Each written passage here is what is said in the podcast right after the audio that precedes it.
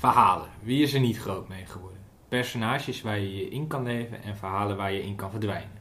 Voorgelezen of zelf gelezen. Naar aanleiding van Vrouwendag maakt de Bibliotheek Forum Zoetermeer een podcast. De Boekenkast. Over kinderboeken waar vrouwen centraal staan. Ik, Kees Kremer, zit hier in het forum samen met medewerkers van de bibliotheek Jorien Cohen-Stewart en Monica van der Meer. Ehm, en wij gaan met z'n drieën verschillende kinderboeken bespreken, waarin vrouwen centraal staan. Uh, we bespreken bedtijdverhalen voor rebelse meisjes, uh, heldinnen van Jannie van der Molen en wereldvrouwen, 50 vrouwen en meisjes die het verschil maken van Catherine Halligan. Boeken over historische, inspirerende vrouwen.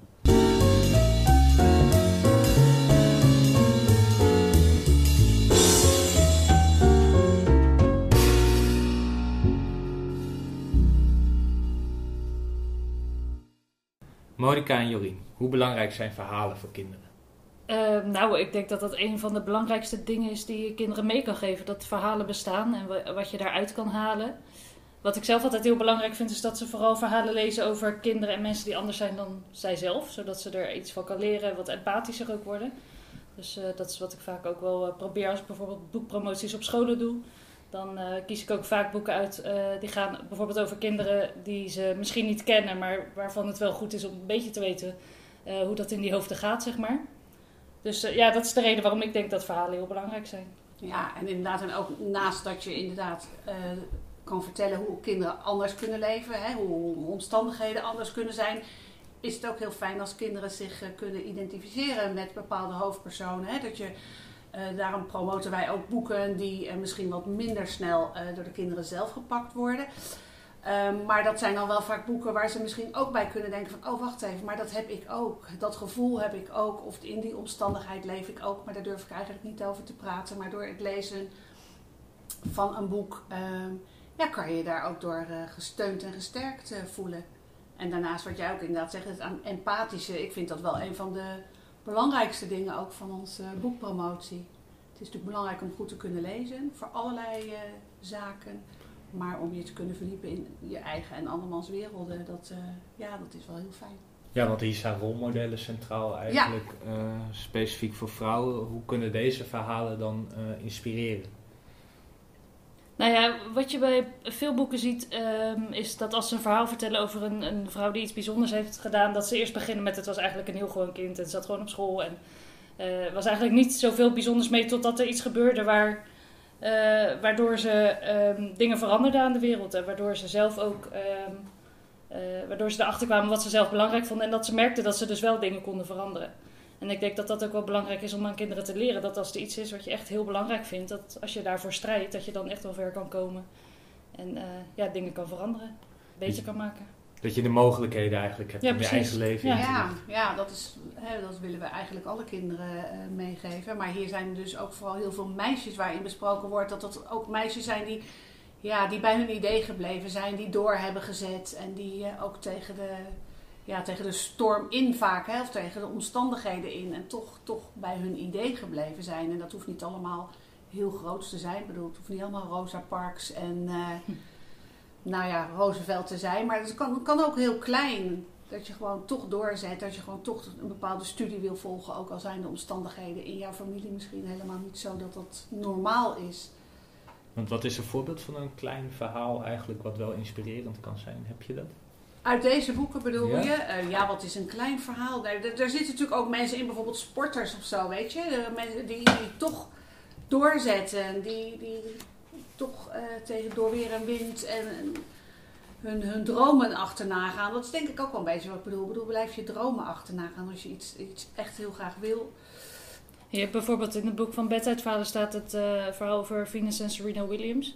En daar is het ook wel mooi uh, dat ze laten zien dat die eigenlijk uit een wijk kwamen waar tennissen niet heel normaal is. Maar ze vonden het zo leuk en ze waren er zo goed in dat ze, er, dat ze zoveel hebben geoefend en zoveel ervoor hebben gedaan. Dat ze uiteindelijk super goed werden. Dus dat, dat, je, dat je achtergrond daar niet zo heel veel over, uh, nou ja, niet zo heel veel invloed op hoeft te hebben.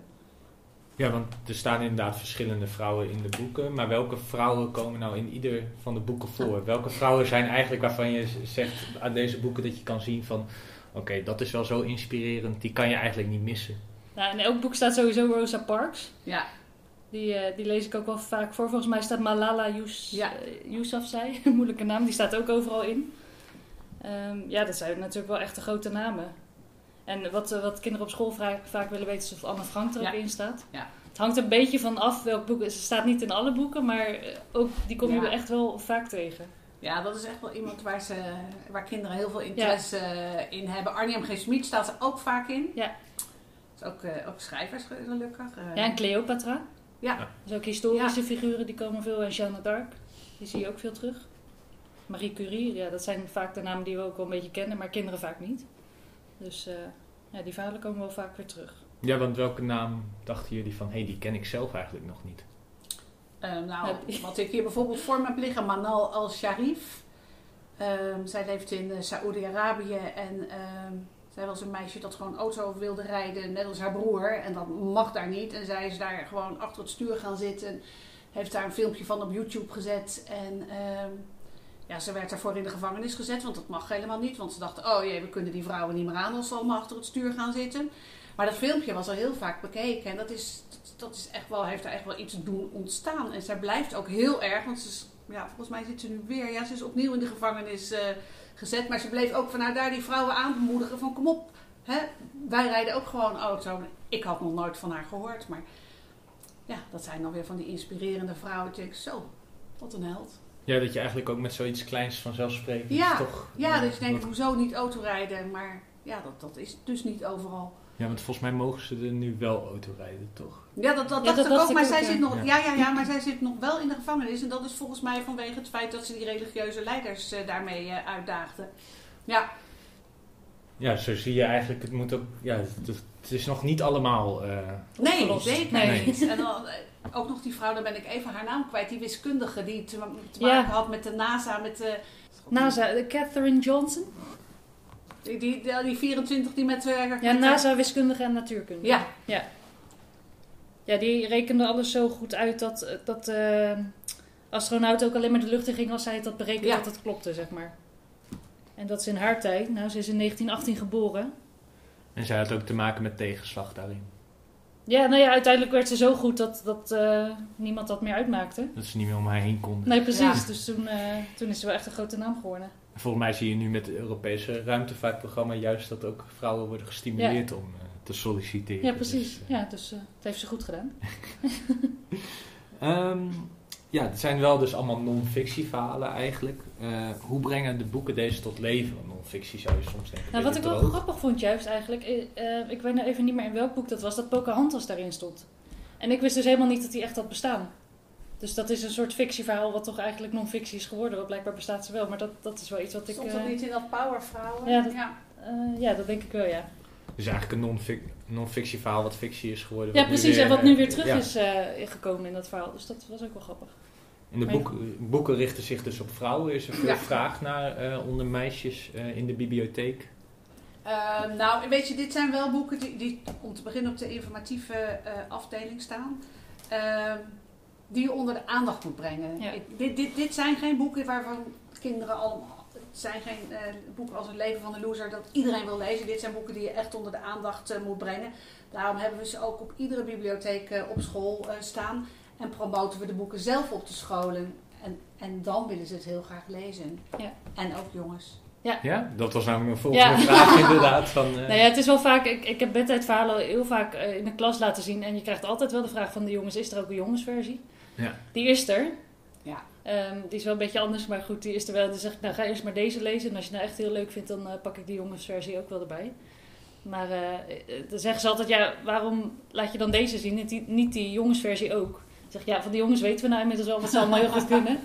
Ga nou maar eerst even dit lezen. En dan, eh, maar eigenlijk, als ik dan na het eind vraag, als ik dan wat erover heb verteld en, eh, en een stuk heb voorgelezen, dan vraag ik ook altijd van, nou ja, wie wil het nu lezen? En er zijn altijd jongens die het dan uiteindelijk toch willen lezen. Dus ja, dat, dus, eh, en er staan ook nog echt hele stoere verhalen Ja, ook in. Hè, van, een, van een vrouwelijke piraat. En Ja. ja, er staat ook Coco Chanel in. En dat vinden misschien eh, niet alle jongens per se heel erg leuk. Alhoewel, dat weet ik eigenlijk ook niet. Ja. Kan ook Ja, of over Cleopatra, de, Romeinse oudheid en dat soort figuren Ja, vinden ze ook wel ja. spannend. Ja, het kan natuurlijk ook gewoon als inspiratiebron. Ja, absoluut. absoluut. Ja. Het gaat er natuurlijk ook bij iedereen om. eh, niet alleen voor meisjes natuurlijk. Van ja, blijf bij jezelf, volg, volg je droom. En, en, en Laat, laat je ook inspireren. En één boek die noemt eh, heldinnen. Eh, ja, wat maken die vrouwen eigenlijk heldinnen? Want dat is Ja. best wel een ja, term. Is Ja, een soort... dat is ook wel een beetje. Ja, dat is ook wel een discussiepunt natuurlijk. Er staan ook wel mensen in waarvan wij ook denken van nou, zo heldhaftig vind ik dat nou niet. Maar ja, de, de schrijver heeft eh, besloten van van wel. Ja, die heeft er dan zijn eigen idee over. Ja, Maar ja, in grote lijnen zijn het ook wel vooral namen die je ook wel kent. En die wel algemeen eh, bekend zijn als dat ze iets goeds hebben gedaan. Maar soms kom je echt wel ook onverwachte, onverwachte namen tegen. ja. Ja, dus die je zelf nog niet kent. Maar ja, wie dat bepaalt is uiteindelijk de schrijver natuurlijk. Ja. En een uitgever misschien, maar... Ook een beetje in welk hoekje zoeken. Als je, je hebt ook een boek die gaat dan eh, vooral over sporters. Dus als je vindt dat sporters iets belangrijks Ja. hebben gedaan, dan kan je daarover schrijven. Ja, weet je, en dit, dit is denk ik ook niet per se een boek dat je leest zoals je een, eh, een fictieboek leest. Dat je dat echt helemaal eh, van, van, van A tot Z in één ruk uitleest. Dit vind ik ook altijd boeken waarvan leerkrachten met name... ja, belangrijk is dat die weten dat het er is en dat het ook in de collectie is. Dat als er eens een keer iets ter sprake komt, dat ze dan zo'n verhaal erbij kunnen pakken. Hè? Ook om, om een bepaald zaakvak eh, levendiger te maken. Of omdat het, dat, iemand ineens daar, daarover heeft. Dus je denkt, oh wacht even, daar heb ik een leuk, interessant en grappig vaak verhaaltje over. Ja, of dat als je een bedtijdverhalen eh voor rebelse meisjes pakt, dat elke, elk verhaal is maar één pagina. Dus ik zeg ook altijd tegen de kinderen, je hoeft van mij echt niet alles te lezen, maar zoek eruit wat je, wat je interessant Ja. lijkt en lees die verhalen Ja. dan. Ja, want dus als je de podcast nu luistert en je denkt ik wil mijn kind eh, wat voorlezen, dan is het eigenlijk ideaal. om- Ja, dit is ja, perfect. dit zijn ideale Ja. boeken om voor te lezen. Ja, zeker. ook als je dat belangrijk vindt als ouder. Ja, Als je wil dat ze een beetje een breed beeld krijgen van eh, geschiedenis en wat voor mensen dingen mogelijk hebben gemaakt. En ja. wat is het verschil tussen de boeken? Eh, want het zijn eigenlijk inderdaad allemaal dezelfde onderwerpen. Denk, denk je bij het ene boek van, oh dit is echt heel anders? Of is Ik dan- denk dat bedtijdverhalen, ehm, ja, dat vind ik wat, wat moderner overkomen. Dat zijn ook eh, bij iedere eh, persoon verschillende, maar hele aansprekende illustraties. Wat Jorien al zegt, het is één, eh, één pagina, dus dat, dat is ook makkelijk. En de titel, ja, ik vind de titel ook wel heel Ja. eh prikkelend, hè, voor Ja. rebelse meisjes. En heldinnen zijn de verhalen weer wat langer. Dus Ja. als je dat leuker vindt, dan kan je die lezen. En in Wereldvrouwen, dat boek dat ik hier heb, dat, daar, zijn, daar vind ik persoonlijk de illustraties heel mooi van. Dus dat is ook gewoon echt een mooi boek. Ja, Ja, want illustraties spelen een grote rol Ja, inderdaad. zeker. Ja. Ehm, ja, wat, wat, wat voor stijl hebben ze eh, als illustratie? Wat voegt het toe aan het verhaal ook? En Wereldvrouw is wel heel speels, wat, eh, wat de illustraties eh, laten zien. Als er een eh, foto is van de vrouw waar het over gaat, dan, dan staat hij erbij. Dus dat is voor kinderen vaak wel leuk om te zien hoe heeft hij er dan echt uitgezien. En er zitten ook wel illustraties tussen om het gewoon mooier te maken. Dus om het gewoon mooier, eh, mooier om naar te kijken. En er zitten af en toe ook eh, wat quotes tussendoor. Dus die zijn weer wat groter weergegeven. Zodat het... Hier maakt het allemaal wat speelser, zeg maar. Het is niet puur tekst. Het is echt wel een informatief boek met heel veel plaatjes. En, en heel veel kinderen vinden dat wel heel fijn. Ehm, en dit is ook puur wel een mooi boek. Gewoon mooi om naar te kijken. Mooi om in je kast te hebben staan. Het is bijna een koffietafelboek. Ja, precies. Ja, nou ja, dat is het Ja. wel, ja. Het is ja. eigenlijk niet alleen voor kinderen. Nee, zeker niet. Nee, deze is van mij, dus eh, het zegt genoeg. Ja, ik vind in bedtijdverhalen vind ik de illustratie, ik vind het ook echt ja, inspirerend. Ja. Echt, echt voor de doelgroep ook. Dat je, Ja, en het past ook steeds bij het verhaal. het zijn natuurlijk portretten die er steeds eh, geschilderd worden. Het past inderdaad bij het verhaal. Het is, het is ook wel heel verschillend steeds. Hè? Ik bedoel, eh, Evita Perron heeft een, een veel klassiekere uitstraling dan bijvoorbeeld het meisje waar ik het net over had, die Manal. En die zit daar dan achter, de, achter het stuur, weet je. Dus Ja, dus zijn dat het dezelfde illustrator? Is het in dat Nee, boek? is steeds eh, nee, verschillende. steeds verschillende. Ja. Dat is het bijzondere aan dit boek. Dat ze ook allemaal, allemaal vrouwelijke illustratoren hebben gevraagd om, eh, om dit te maken. Ja, want wat voor lessen zijn er eigenlijk te trekken uit de boeken als je hem leest? Of is het meer gewoon dat je denkt van het, brengt wat bij en er is niet echt een specifieke les? Ik denk dat per vrouw verschilt dat. Want eh, ze hebben allemaal een eigen verhaal. Maar ik denk in de grote lijnen dat deze boeken nu ook... eh, ze komen nu heel veel uit, dit soort boeken. Dus ik denk ook dat het heel goed in de tijdsgeest past van... eh, dat vrouwen eh, net zoveel kunnen als mannen. En dat in de geschiedenis dus ook hebben gedaan. Dus het geeft een wat algemener beeld over de geschiedenis, denk ik. Dus dat is... Ja. eh, ja, wat je, als je geschiedenis leert, dan hoor je niet vaak over deze vrouwen. En wel over alle mannen die eh, grootste dingen hebben gedaan. Dan ben ik geen mannenhater, dus daar gaat het niet om. Maar, Nee, maar dat het geeft een wat Wat- algemener Emma Watson beeld. ook Ja. leuk in dat verhaal van heldinnen. Hè? Wat Ja. zegt ze dan ook alweer van... Als ze op een gegeven moment ergens spreekt, dan zegt ze... Veel mensen denken dat als je opkomt voor de rechten van meisjes en vrouwen... je vast een hekel hebt aan jongens en mannen. Maar dat is niet zo, zei Emma Watson tijdens die toespraak. Spreekt hier dan de Verenigde Naties toe. We moeten de ongelijkheid samen aanpakken, zei ze. Mannen en vrouwen, jongens en meisjes. Ja.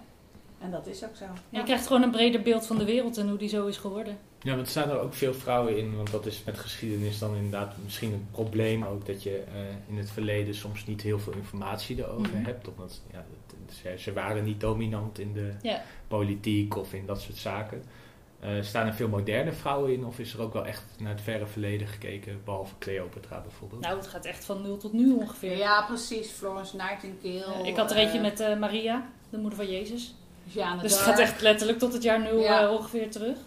Ja. En ook bijvoorbeeld Malala, die heeft in, ik weet niet precies wanneer, maar een jaar of Ja. vijf terug Ja. heeft ze de Nobelprijs gewonnen. Dus er staan echt wel, eh, ja, het staat echt van alles Dessing wat. staat bijvoorbeeld ook in, in Heldinnen. Hè? Altijd op reis voor een eerlijkere wereld. Dus ja, Oprah, Michelle Ja. Obama, Jane Goodall. Ja, Dus juist ook de diversiteit. is ja dat, dat eh, maakt het ook heel leuk. Ja. En ook heel divers qua achtergrond, want het, het zijn echt verhalen die komen uit Azië en Australië en Europa. En het maakt, Ja. dat, dat is echt allemaal bij elk boek eigenlijk wel gemengd.